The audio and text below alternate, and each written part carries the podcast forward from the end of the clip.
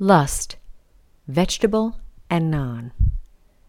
Garden catalogs invaded our bed, and my husband was aroused, but not in the way I had hoped.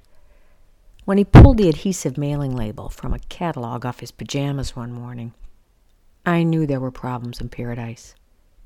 In order to keep peace in the bedroom, I had to keep the catalogs out. But that didn't stop me from dreaming big. Each night, my dreams brought forth the garden of my desires, expansive enough to hold every plant I coveted, verdant and pest free. And then last summer, every morning I faced reality. I was a big dreamer with a small yard.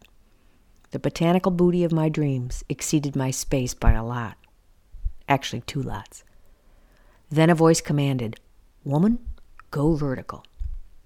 That's when I added vines to my catalog orders the clingers, the grabbers, and the twiners. Willingly I sowed the passion flower vine. But in my inexperience, I failed to provide a support for this clinger and found my passion flower in an indelicate pose, flat out and face down. Lovingly, I cultivated the grabbers, too. Boston ivy and Virginia creepers disc like suction cups grabbed the garage. Hydrangea and trumpet vines root hairs hugged our house. When I decided to break off my liaison and relocate these grabbers, the remnants of their ardor remained. Vine hickeys covered our stucco house.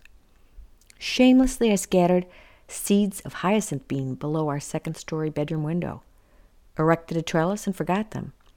Before the end of last summer, this twiner forced its way through a dime sized hole in the screen.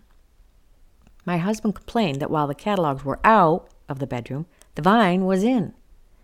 You know, I said, some people believe love and life began in the garden. It ended there, too, he noted.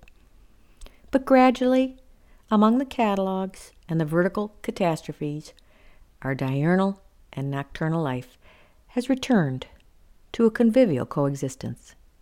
Yesterday, though, when two new catalogs arrived, my husband got testy. Well, as long as he keeps it out of the bedroom. Testy, I can take.